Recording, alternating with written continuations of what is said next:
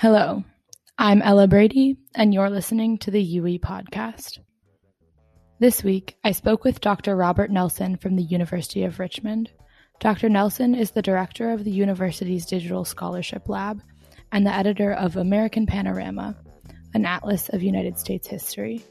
In this episode, we discuss one of the projects included in American Panorama, titled Mapping Inequality Redlining in New Deal America.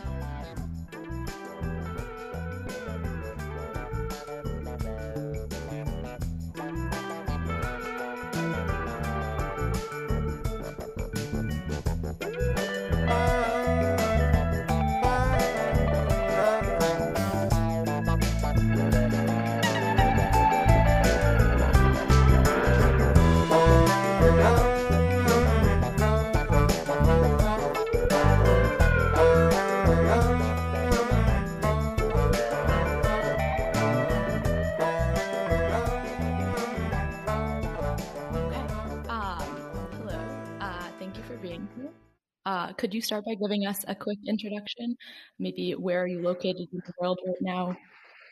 Uh, my office, as I am in a t-shirt all the time. I'm Rob Nelson. Um, I'm in Richmond, Virginia. Uh, yes, in this room that I just have been living in for the last year. Wonderful. Me too. Um, so you're the director of the Digital Scholarship Lab at the University of Richmond. So could you tell us a little bit more about the work that the lab pursues?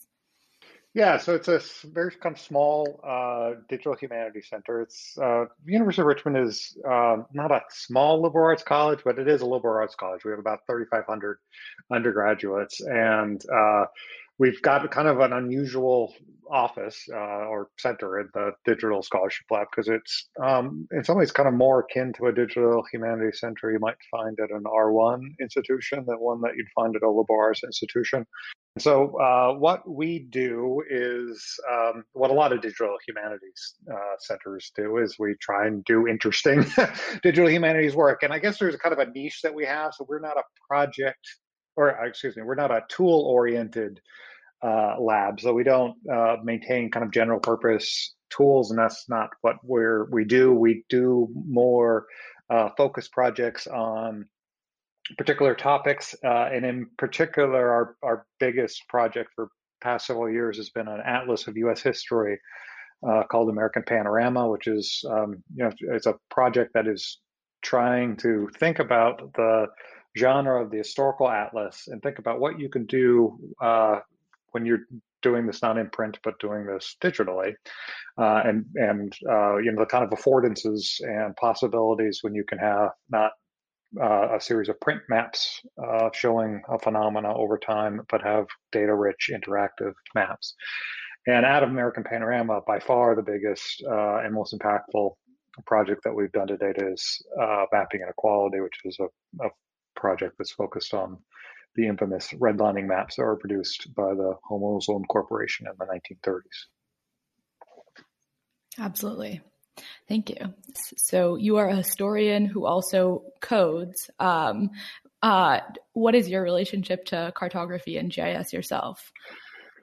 Uh, yeah, I feel like I'm still a map maker. So uh, I, I, should say a little bit about my staff. So on my staff uh, is Justin Madron, who's our GIS analyst, and uh, like I uh, I think I would be lost if I opened up Arc. I don't remember the last time I opened up Arc. Um, so I'm, I am not, and we are not uh, making any claims to be uh, doing like sophisticated spatial analysis that you might do in Arc. We're making maps, and I and we uh, we're really lean on I think the humanistic side of of uh, of mapping and cartography and, and data visualization, which is not to um, like we're not bad. We're not trying to be bad social scientists, and we're not trying to uh, do spatial analysis. So we're trying to use maps as a means of doing data storytelling. A uh, and B as a uh, as a visualization tool to let people um, explore where they are or some phenom- some aspect of history that they're interested in through the maps. And so mapping inequality is a great example of that because the one of the reasons we wanted to do mapping inequality with uh, a number of partners at other universities, which I should mention as well, um, was because we realized uh, that uh, you know, people in Syracuse would be interested in. I can look at the map of Syracuse, but I can't read it uh, in any kind of meaningful way because I don't a know the history of Syracuse and I don't really have a great sense of the geography of Syracuse, but people in Syracuse do, right? And and opening these up so that it's not just a it is obviously a national data set. There's been some great work using it as a spatial data set um, to look at things like uh, heat islands and uh, look at health disparities and their relationship to past racist policies. On the but the other side of that is just people digging in, not on like the 200 maps, but the one map that they are interested in, the, the one map of the place that they live in, and the one map uh, uh, that visualizes the landscapes of uh, privilege and uh, vulnerability that tends, you know, is usually in most places. I've kind of actually yet to find the place where like that map didn't resonate today, right? That these these maps really have a a, a, a resonance and uh, spark conversations about the kind of calcification of privilege and vulnerability in certain places in individual cities over decades. And so that's one of the things we wanted to do with this project for sure. Absolutely. I guess I have a question about what your intended impact was, and you talked about it. Is this sort of the studies that have come out and the people that have used it? Is that what you expected, intended for, or was it open to interpretation?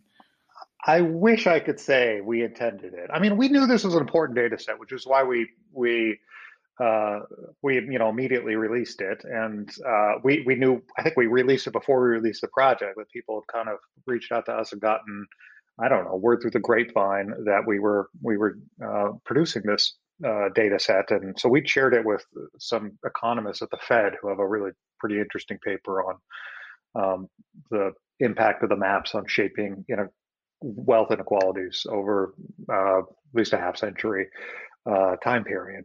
Um, but I would, I'm, I'm just not, um, I don't know, uh, I'm not bright enough. I don't know. I'm not, or not, uh, you know, I, I, didn't see it was going to be used for these environmental purposes. I mean, I don't, I don't think, uh, particularly the great use that's been made of the maps by uh, people working in the sciences.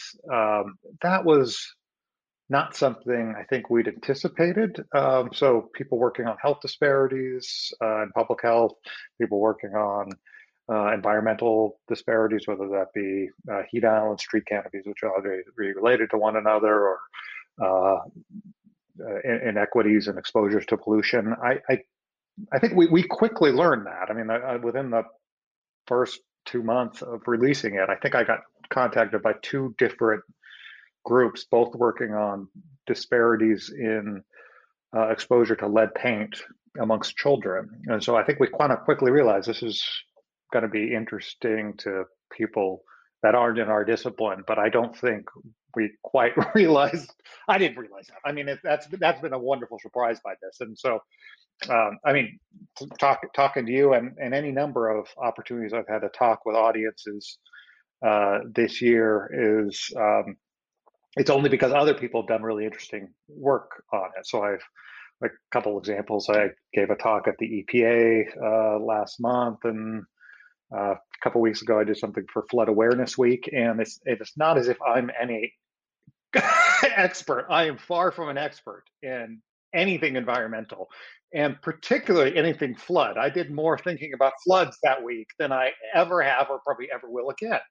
And and it's only because other people are doing interesting work on that that I'm kind of called in called into these conversations, which is just a joy to participate in, but to think about um, these contemporary issues, these contemporary inequalities, uh, and their uh, their relationship, which is complicated to past racist policies, uh, urban policies, housing policies, um, and so that that's been uh, amazing. It's just to of see other people do amazing work uh, with this, and I feel really lucky to be in involved in conversations that I just wouldn't have anticipated being involved in at, at all. When you know, five years ago, the thought that I'd be giving a talk at the EPA or giving a talk, I was part of a toxicology uh, uh, speaker series at Duke, and it's like everything else was like I didn't even understand what the titles in the series, other things, man. And, and, me and a colleague were giving this talk about mapping inequality, in its relationship to uh, environmental inequities, and that's been kind of amazing. Uh, just to, uh, and and it's not. In that respect, we're really fortunate. I mean, I I I think we.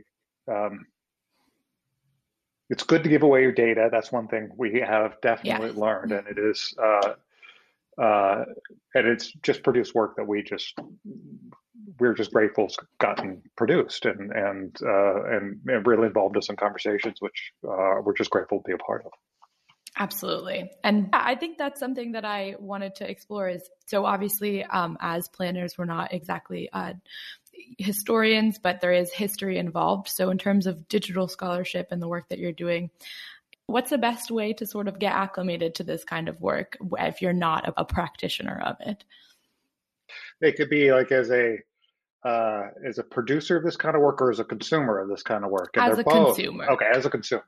Um, uh, well, okay. So one thing we've, I think there's two sides of the consumer part, even with mapping inequality. So one is just going to mapping inequality and exploring, and I think that is uh, uh, it's just important to explore this history, right? This is just a window into uh, into these past racist policies that could be pretty sh- pretty shocking and jaw dropping, even to me. After spending ten years with them, I will run across something that's uh, you know so baldly racist and offensive that it will, and, or and just and it's so revealing of the of like for lack of a better term systemic racism um, that it will uh, you know shock me. And um, the fact that I we have students of all ages going to mapping inequality and and learning about this history is uh, we're you know we're just grateful that the the project is getting used in that way. So we'll have sixth graders that come in and are learning about redlining as as twelve year olds, and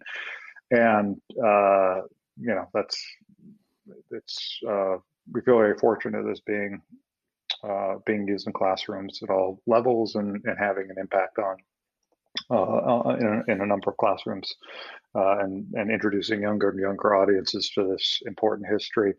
Uh, I'm also grateful, like uh, the kinds of uh, impact it's potentially it has for, say, people doing housing advocacy, you know, affordable housing advocacy, or just any kind of um, social justice work at a local level. It's a just throwing up that map and and showing, as I think I used the term before, the calcification, but the persistence of certain inequities across time is a really pretty powerful persuasion tool. And I'm always grateful when, when people are able to use it, uh, use it for that. And it's more and more getting used by, uh, by policymakers to do the same thing. So there's um, the Iowa, uh, the Iowa House uh, legislative house, house and their legislature passed a uh, a law recently that would give tax uh, tax uh, relief to people who lived in formerly redlined or yellow lined neighborhoods to do improvements on their house. So it's a kind of form of economic reparations in a kind of modest way with that. And I, don't think that's gone through their Senate, but that would be the first example I know where there's actual laws that are going to be rooted in the uh, in the maps themselves. So um, so there, people are just kind of using the maps as maps, and then the other side of the consumption is uh, is people that are you know, maybe not spend that much time on mapping inequality besides the hit download shapefile or download GeoJSON and taking that data and then repurposing it in interesting ways, whether that be, uh, I mean, the, the, I think the most impactful and uh, it blows my mind, but my, my, most impressive piece of research is the one on heat islands that uh, Jeremy Hoffman and Vivek Shandas uh, uh, and others uh, did, but there's uh, work that's been done on flooding. I mentioned that. That's recently there was some really good work on by Redfin looking at correlations between flooding and redlining. There was a, I think it was a week or two ago, there was a a study on uh, hmm. stroke incidences are higher in red line neighborhoods than they are in green line to blue line neighborhoods. Um, so there's, and that's um, one thing I I'm pretty proud of, and I think I, I think the project does well, is it uh, it can be used by that sixth grader who obviously doesn't most sixth graders don't really have great cartography skills but they can you know they can start to read a map and start to explore this history. And but then on the other side the uh, the raw spatial materials that we produced and used in mapping inequality can be taken. And then interesting research that you know just kind of outside of our area of expertise and that um, you know I'm I'm all, again constantly blown away by um, by the new kinds of work whether that be on the environment whether that be on uh, food disparities whether that be on gerrymandering whether that be on health disparities um, that there's so much interesting work looking at these uh, correlations between past and present. Um, yeah it's it's uh, good to give away your data. Yeah, and, and, and I can't. I don't know which one it's actually gotten has more impact. No. Uh, to be to be honest, I mean, it, it, gets quite a bit of traffic, and so I know a lot of people are using map inequality, but uh, I think it's arguably has more impact through uh, through work um, that other people have done using the data sets. Absolutely. So one thing that you mentioned was the shocking things that you find, and I as as a student um, have pursued some of these things. But could you just tell us a little bit about what maybe was unexpected in doing this work and looking at the maps? Uh, I mean, when I first, so I started looking at the. I, I should back up and say that I'm not a. Uh, I'm more and more working as an urban historian or historian of American cities, uh, but that was not my background. I'm a 19th centuryist by training, and I used and I still kind of occasionally uh, still work on slavery and anti-slavery. So uh, I kind of got into this and got interested in these maps really more through the kind of public uh, history side of it. Um, uh, a really dear friend of mine, uh, John Moeser, who's a professor emeritus from Virginia Commonwealth University, in 2008, he and I were having lunch and uh, he pitched I should I should do something with the Richmond HOLC map, and I hadn't spent I'm not positive I spent any time looking at the area descriptions. And uh, so I got back to my office and I started doing a little research on this. He shared some of the materials his one of his students had collected at uh, at the National Archive, and I was. Uh, know it was like my first jaw dropping moment. So in Richmond, uh, there's a neighborhood called Byrd Park, uh, which is a white neighborhood in the 19th, uh, in sorry, in the 1930s uh, and it was and it was next to a black neighborhood uh, called Randolph. Uh, Randolph was redlined, uh, and Byrd Park was yellow lined. And there's a, a clarifying remark, and I'm probably going to butcher this a tiny bit. This is almost a quote, and it, and it says that this uh, this area is uh, there's a grade drop in this area because the I'm well I'm not quoting that well, but the African Americans from from D8 which Randolph, pass back and forth for access to William Byrd Park, which lies to the west. Uh, for that reason, losses on property are being taken. And so, to summarize that, basically, this area didn't get the higher grade, not because there were African American residents, but because there were African American pedestrians that, and the kids, the white kids had to walk into D8 to go to school. And uh, like for me, my jaw just dropped because it's so I mean, so baldly racist, obviously. And I kind of, I knew a little bit about redlining. I knew this was a racist policy that targeted and denied uh, neighborhoods of color access to capital, but I didn't realize quite how uh, how upfront they were about this because there's no there's no subtext, there's no racial subtext. There's just racist text in these things, um, and that continues. I'll give you one other example. Um, and this is the examples I'm using actually are kind of telling about like being uh, focusing on the places that you live and care about. So uh, this is an example from Tacoma, Washington, which is uh, where I went to undergraduate. That's where I did, did, went to college at the University of Puget Sound. And there's an area just a few blocks away. It's a neighborhood called the Proctor District, and it's a it was graded. Most of it was graded blue, and then uh, it was uh, they carved out this little area, about three uh, just three blocks by two blocks, and they gave that a they redlined it, gave it a D neighborhood, and the explanation they say this is this is identical in all respects to the surrounding neighborhood because it's the same neighborhood. It's not not a different neighborhood, and but they say there are three black families on the, and very much above the average of the race on Verde Street, and for that reason, it seriously detracts from the desirability of the immediate neighborhood, right? And so, like, there's three black families there, and that means that this whole area, like these houses, are identical to the houses around them. It's part of the same neighborhood, but this this area is being micro targeted as being a place that is a bad investment because of three middle class black families living in the area.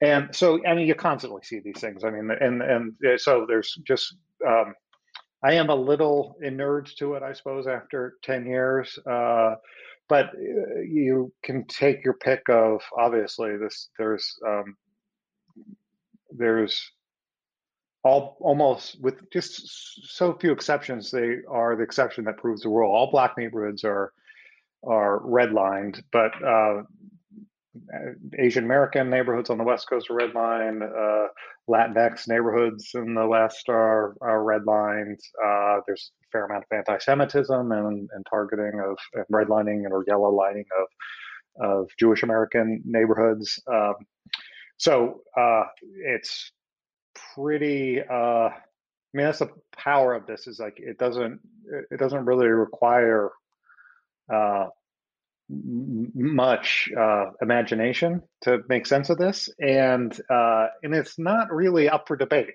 what's going on here because it is so crystal clear, which is one thing that makes them kind of a powerful tool for for advocacy and, and for understanding this is because uh, I don't care if you're a sixth grader or a um, uh, like a policymaker who might uh, I mean, I'll just be frank, like a kind of, let's say a policymaker on the right who uh, is dismissive of systemic racism. You can't deny the systemic racism of this of this history, and, and that's the power of it. Yeah. Yeah, it's good to hear that there's younger students involved as well. Just to to round out, what other projects are involved in American Panorama? What other maps? Yeah, so there's. Uh, I'll tell you the ones I the really it is the flagship of it is mapping inequality, and it gets. Uh, I wish some of our other projects got you know even a, a, a, bigger fraction of the traffic, not even as much traffic as ma- as mapping inequality. Um, but some of the there's lots, uh, and we're and it's growing and growing. Uh, ones that I uh, think might be particularly interesting to uh, an audience that's interested in urban history. There's a companion we did called Renewing Inequality, uh, which looks, uh, if mapping inequality looks at redlining in the 1930s, Renewing Inequality uh, explores uh, similar issues about race and inequality in another federal housing uh, and urban policy, uh, urban renewal during the 1950s, 1960s, a tiny bit into the 70s. So I mean, our data set is mostly 50 to 66, the urban renewal is 49 to 74.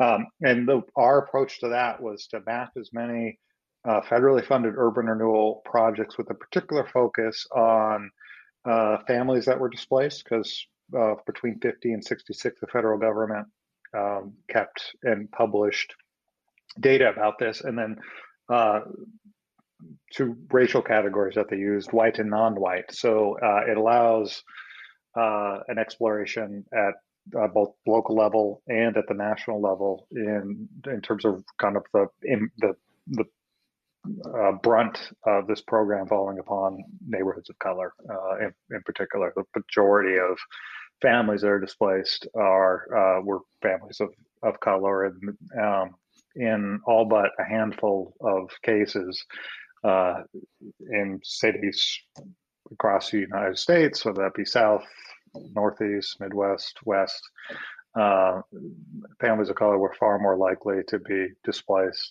uh, and have their have their communities uh,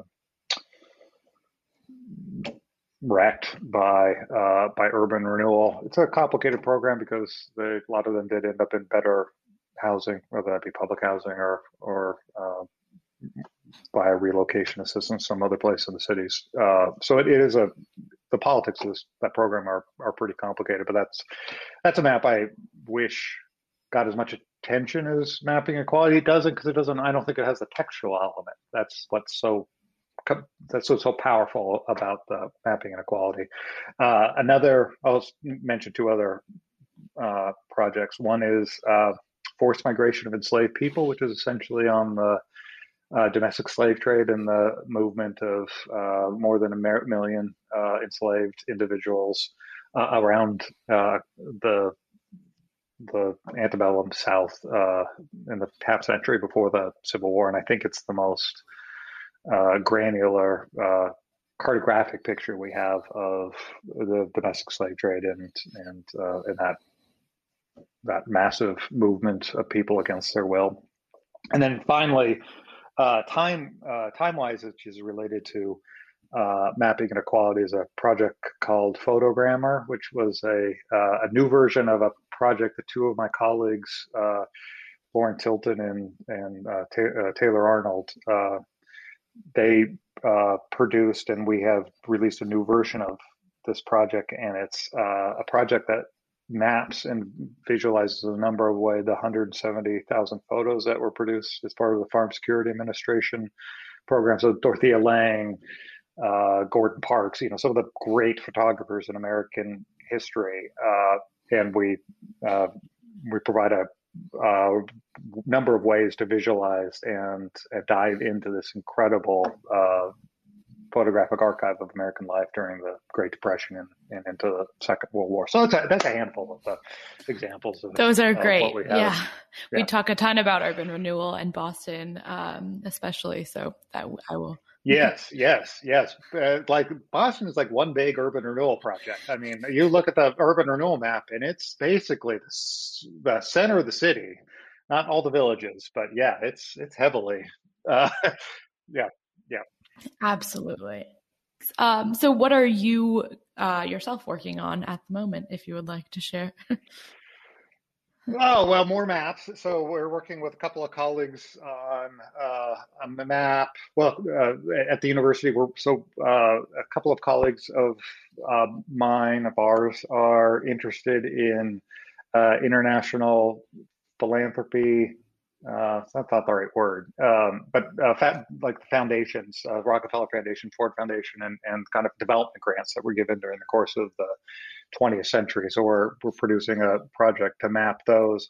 Uh, and then we're working with a German scholar, uh, Julius Wilm, uh, who's a scholar of uh, homesteading. And we're doing a, which I'm actually really excited about this map. It's a map of homesteading between the passage of the Homestead Act in 1862 uh, for a half century into, into 1912. Um, and so we're mapping uh, where and when uh, homesteaders made claims and and patented their land. And uh, we're particularly trying to think about and map uh, the relationship between homesteading and uh, violence between white settlers or white, usually government forces, usually the army, and uh, native peoples. Uh, and uh, the this it's a complicated so i don't want to oversimplify this but the relationship between homesteading and dispossession of native peoples in the american west during the 19th century um, and then i'm doing work um, with other colleagues uh, on our uh, institutional history so uh, right before i jumped on this with you i was working on a uh, collection of uh, oral histories uh, with mostly with uh, former alumni of color, mostly alumni of color, not entirely, but a, uh, an oral history collection that's uh, a number of colleagues uh, of mine have been producing um, to uh, revisit and think about the history of race at our institution. Um, so thinking about race locally. So a lot of work on. I tend to have a lot of focus on on race. Uh, so mapping equalities is is in keeping with that. Whether my my interests are um, driving happy to participate and be part of our local efforts to think about race at our institutions and reckon with it here. Um, and I'm very, very grateful to be uh, able to talk uh, about systemic racism, racist policies, and uh, contemporary inequalities in the U.S. So that's busy. I'm busy and uh, happy, happily busy. Very, very happily busy.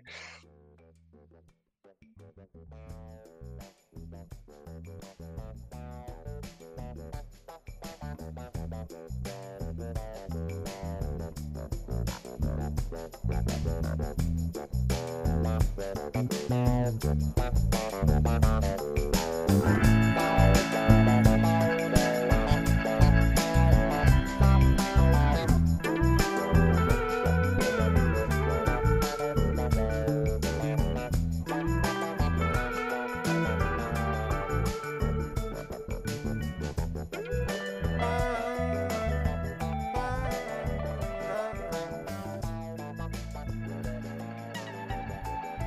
Brady, and this has been the UE Podcast. As always, contact us at tuftsUEpodcast at gmail.com to get involved. Thanks for listening, and see you in two weeks.